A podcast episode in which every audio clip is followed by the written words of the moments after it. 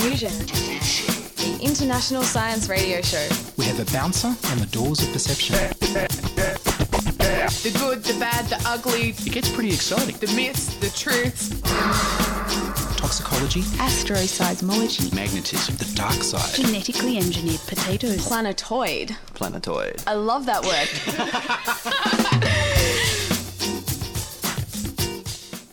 Hello and welcome to Diffusion. Relax while we lovingly drizzle weird and wonderful science into your brain. I'm Ian Woolf. On this edition, we'll feature nanotechnology hypotheticals and orgasms. But first up, here's the news with Ollie Barand and Mark West.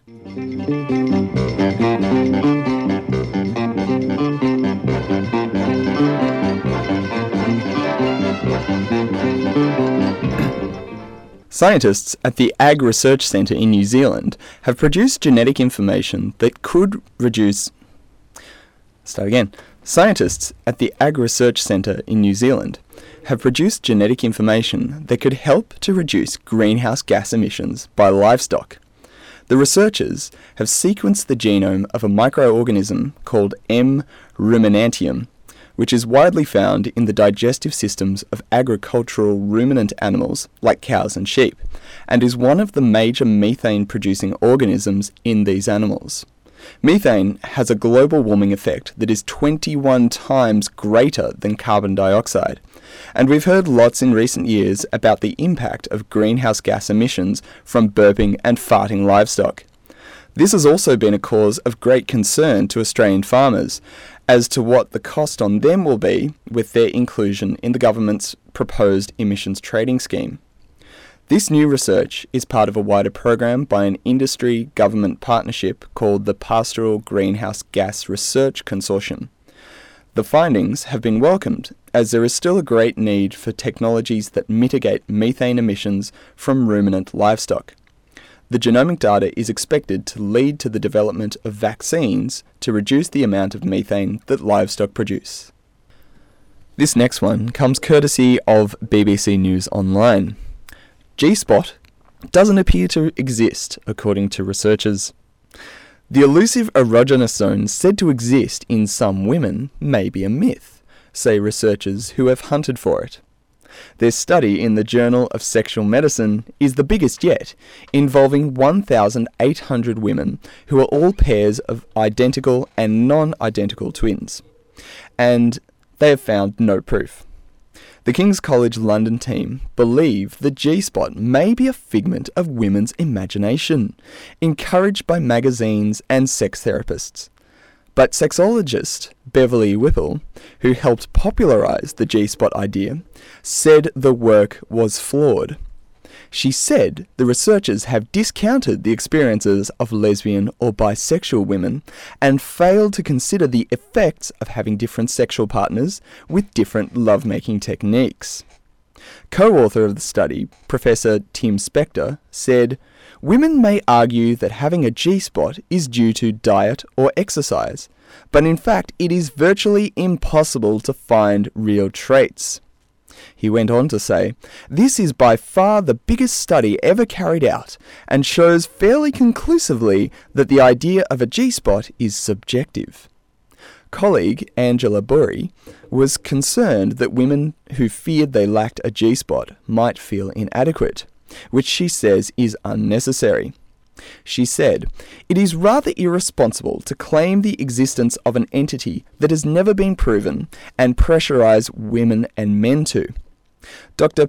Petra Boynton, a sexual psychologist at the University College London, said, It's fine to go looking for the G spot, but don't worry if you don't find it. So, to quote Carl Sagan, the absence of evidence is not evidence of absence.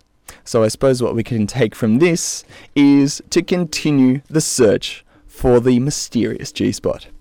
It's very interesting because a couple of years ago, I, understand that the debate was settled the other way that the G spot did exist, and some scientists found areas uh, of thicker tissue which were supposed to be the G spot, and this was conclusive proof. And now it's all changed again. It's well, very this is the interesting. thing. I saw that too. I found there's a February 2008 issue of New Scientist has a story saying ultrasound nails location of elusive G spot.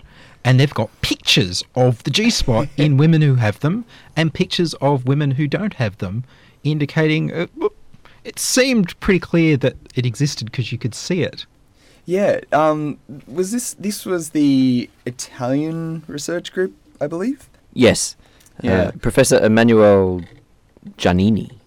Yeah, that's right. I wonder if it's uh, if it's a uh, possibly a, a comment on um, the the different research techniques in in this field by you know people from different parts of Europe. Maybe I'd like to hear, hear you explore this idea some more. oh well well maybe um well I I don't know. I'm just uh just um sort of hypothesizing here, but maybe Well- the British have something to learn from their um their Their Mediterranean continental colleagues. cousins, yeah. Funny you should say that.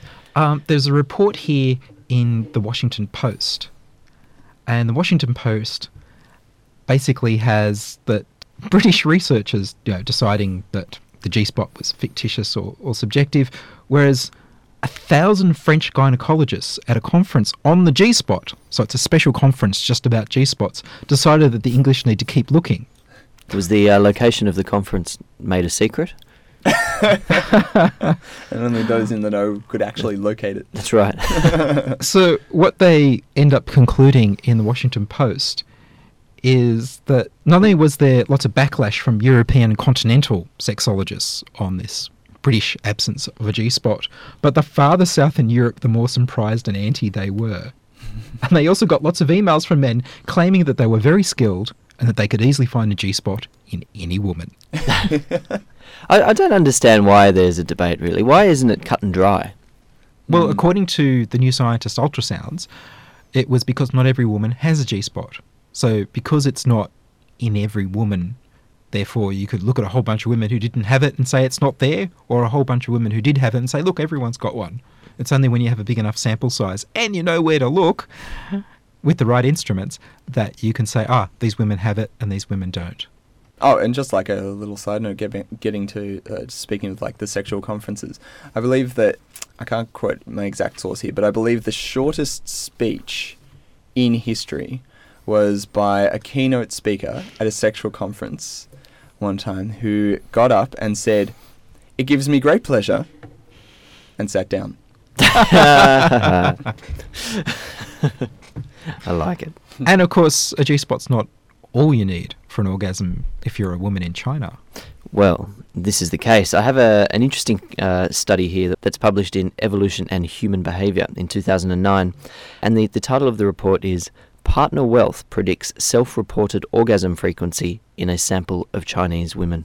And what the authors set out to do, Thomas Pollet and Daniel Nettle, they set out to find a correlation between the frequency of orgasm in a sample of Chinese women and the uh, the fitness of their partners. And the way that they were measuring evolutionary fitness was by their earning potential, or rather, how much money they earned.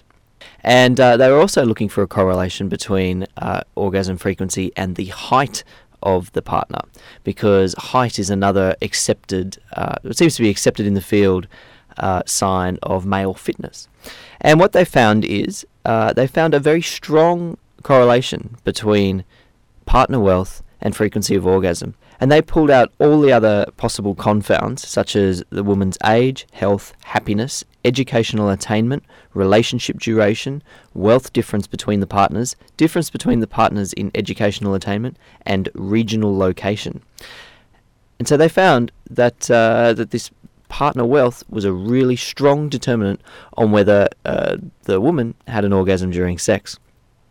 And uh, well, what do you guys think of this? They have a few interesting theories, but I'd be interested to hear what you guys think of this before I tell you what they think. Well, uh, that height thing is rather interesting. Uh, like, I- I'm just, um, my mind leaps to all sorts of like anecdotal things that, that we hear about about you know someone's ability to satisfy their lover. That um, I mean, this is this is probably pretty baseless, but uh, like I've heard that you know people that aren't particularly attractive are supposedly better in bed because they've got something to compensate for. Interesting. whereas you know, whereas like people who are supposedly more attractive get it so often that they don't appreciate it in a way. but uh, but again, I you know I can't really put any scientific back into that. I'm interested in the whole effect of the wealth. I keep thinking of these women looking up on their mobile phones their partner's bank accounts. Uh, or, or watching the stock go up and down. It's like, oh yes, yes, no, no, no, oh yes, yes, look, uh, and the credit rating and, and that sort of stuff, and how real the information is that they're they're using that to, to be Yeah. stimulated. I don't know. especially especially in um in Vietnam, you know, sort of sticking with sort of the Southeast Asian theme there, where the currency is the dong. you could, you know, the mind boggles at the possibilities there. You know, you like your wife has just seen the dong rise sharply, and she's like, "Bed now." also, China, you know, used to be a communist country. It's kind of interesting that it's so culturally embedded, or perhaps even more deeply than culture. I don't know whether this is supposed to be culture or whether this is Pun um, not intended. evolutionary. exactly. Uh, what about when they've all got the same income?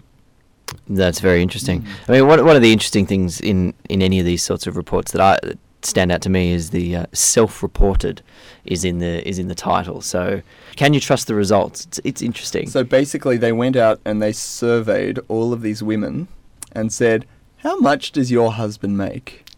We, Yeah. y- you Do know, you have how orgasms? satisfied are you in bed? Oh yeah, he earns, oh, he earns millions, and oh, every night, whew, you know. yeah, it's yeah. I wonder, I wonder what sort of um, Uh, the methodology. scrutiny they they had. Well, it, it's very hard to identify, you know, the third variable that might be driving it all, perhaps. But the, but the, the some of the interesting conclusions that perhaps uh, come out of this, because I don't think it's very settled on the role of the female orgasm in evolution. Why why does it exist? Uh, is it is it there for the same reason men have nipples? Like it's kind of just a, a byproduct, Like a vestigial Yeah. sort of, sort of thing. or does it have its own uh, evolutionary role? And there, one of the theories that the the authors uh, put forward is that uh, it helps bond bond the partners, and in a way, it's selective for the men who have the high earning potential. Mm. Well, orgasms do release oxytocin in the brain, and oxytocin is the bonding chemical. So it makes sense.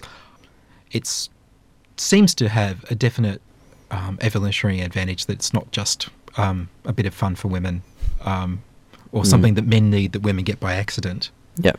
And of course, there's those studies they did ages ago where they showed that uh, orgasm seems to move the ovaries closer to the sperm, it dips them in. Mm. So there seems to be physiological things for conception in women's orgasms. Well, that's that's right. That's another uh, physiological theory that it actually promotes prom- uh, reproduction with the fitter male.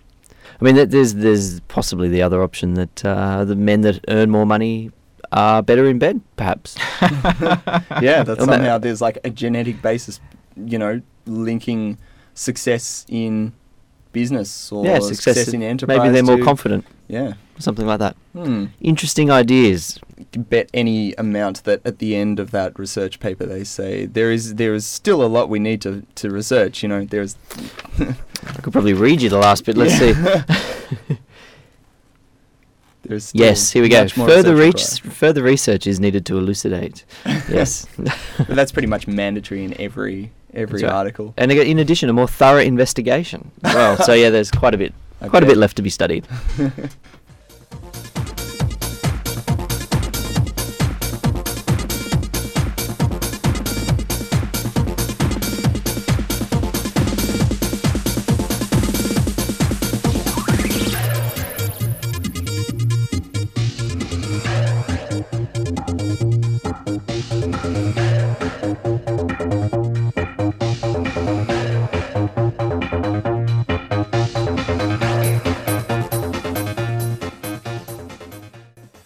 You're listening to Diffusion Science Radio, diffusion at 2ser.com, brought to you across Australia on the Community Radio Network and podcast from www.diffusionradio.com. Nano things are way too small for you or I to see. But soon the world will change because of nanotechnology. A million nanometers that are lined up in a row are just about as long as a single flake of snow. Even germs are several thousand nanometers tall, so when you hear that something's nano, it's very, very small. I, I think that is very interesting. Well, I think that's very lame. Booger monster. See, big plastic tubes do not exactly have a great appeal, but nanotubes are stronger than the strongest piece of steel, and they're lighter than most metals, which makes them so ideal. And maybe later a space elevator may truly become real. Ooh, Ooh a space elevator. Nano, nano, nano, what a wonderful surprise. That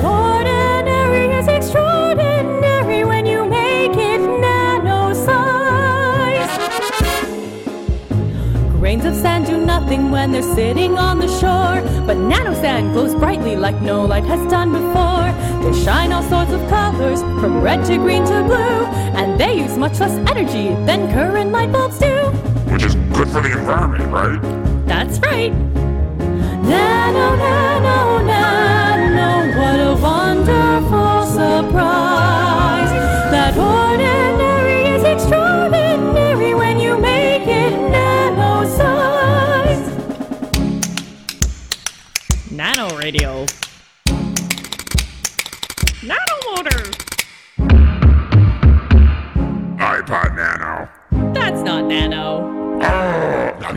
Earlier this week, I went to a nanotechnology hypothetical run by James O'Loughlin from the New Inventors on ABC. So there's a nanotech forum on at the Darling Harbour Sydney Convention Centre. They had quite a few people up on the stage. They had people who were consumer advocates, people representing the regulators, a nanotech scientist, and a venture capitalist, a lawyer, and a panel of just ordinary folk off the streets. And when James O'Loughlin went to talk to the just ordinary folk and asked them who they were, and he asked a few, you know, sort of joking questions about whether they'd ever slept with a nanotechnologist, whether they'd ever been abducted by a UFO, which got a very strong response. In fact, she hadn't been abducted, but she had seen a flying saucer. He then asked a quick question of the ordinary people How many of you believe in flying saucers? And they all put in up their hands. And so he said, Maybe we need to look at our recruitment next time. so it was good fun. The nanotechnologist was Matt Tran, and he's looking at early diagnosis of cancer because that's what saves the most lives. Because if you get it early, you can treat it. In basically, he's saying one half of all men will be diagnosed with cancer at some point in their lives, one third of women. It's that common. And if you get them early, 90% of them survive. If you don't, 90% of them die. It's pretty stark. So, what he's looking for, he's aiming to build a miniature, cheap, and easy to use device. The model he's got is, of course, the pregnancy test. You can buy a pregnancy test over the counter, you can do it yourself with any specialist advice, and you can get an answer privately. So that's what he's working on, but the hypothetical that James O'Loughlin went with was a little bit further out than that. He was looking at a nanotech pill that you swallow that searches out cancer in your body and if you've got an early stage cancer, perhaps ovarian, breast, or, or something else, your urine would turn purple the next morning. So he was asking questions about the safety, and they brought up things like uh, the toxicological profile how poisonous is it? What's going to happen when this purple urine gets into the environment, when it's flushed down the sewers? Are we going to have purple rivers? Does it break down? And what about the public funding? It's a university that's doing the research. What happens when a private company starts getting involved because they need private intellectual property to make money? Um, does the public get anything back? Clinical trials and the issues about it being in the body seem to be the ones that stuck.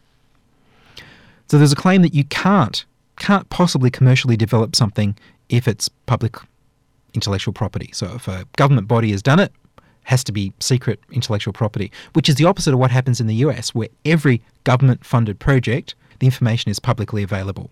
They went on to say that, well, the alternative to that is instead of going to the big corporations, you could go to the Clinton or the Gates foundations, which are at the moment the biggest medical non profits in the world. They do an awful lot of uh, vaccine and diagnostic test funding because a lot of that isn't that commercial, or at least it's not profitable. So there's a question over the priority.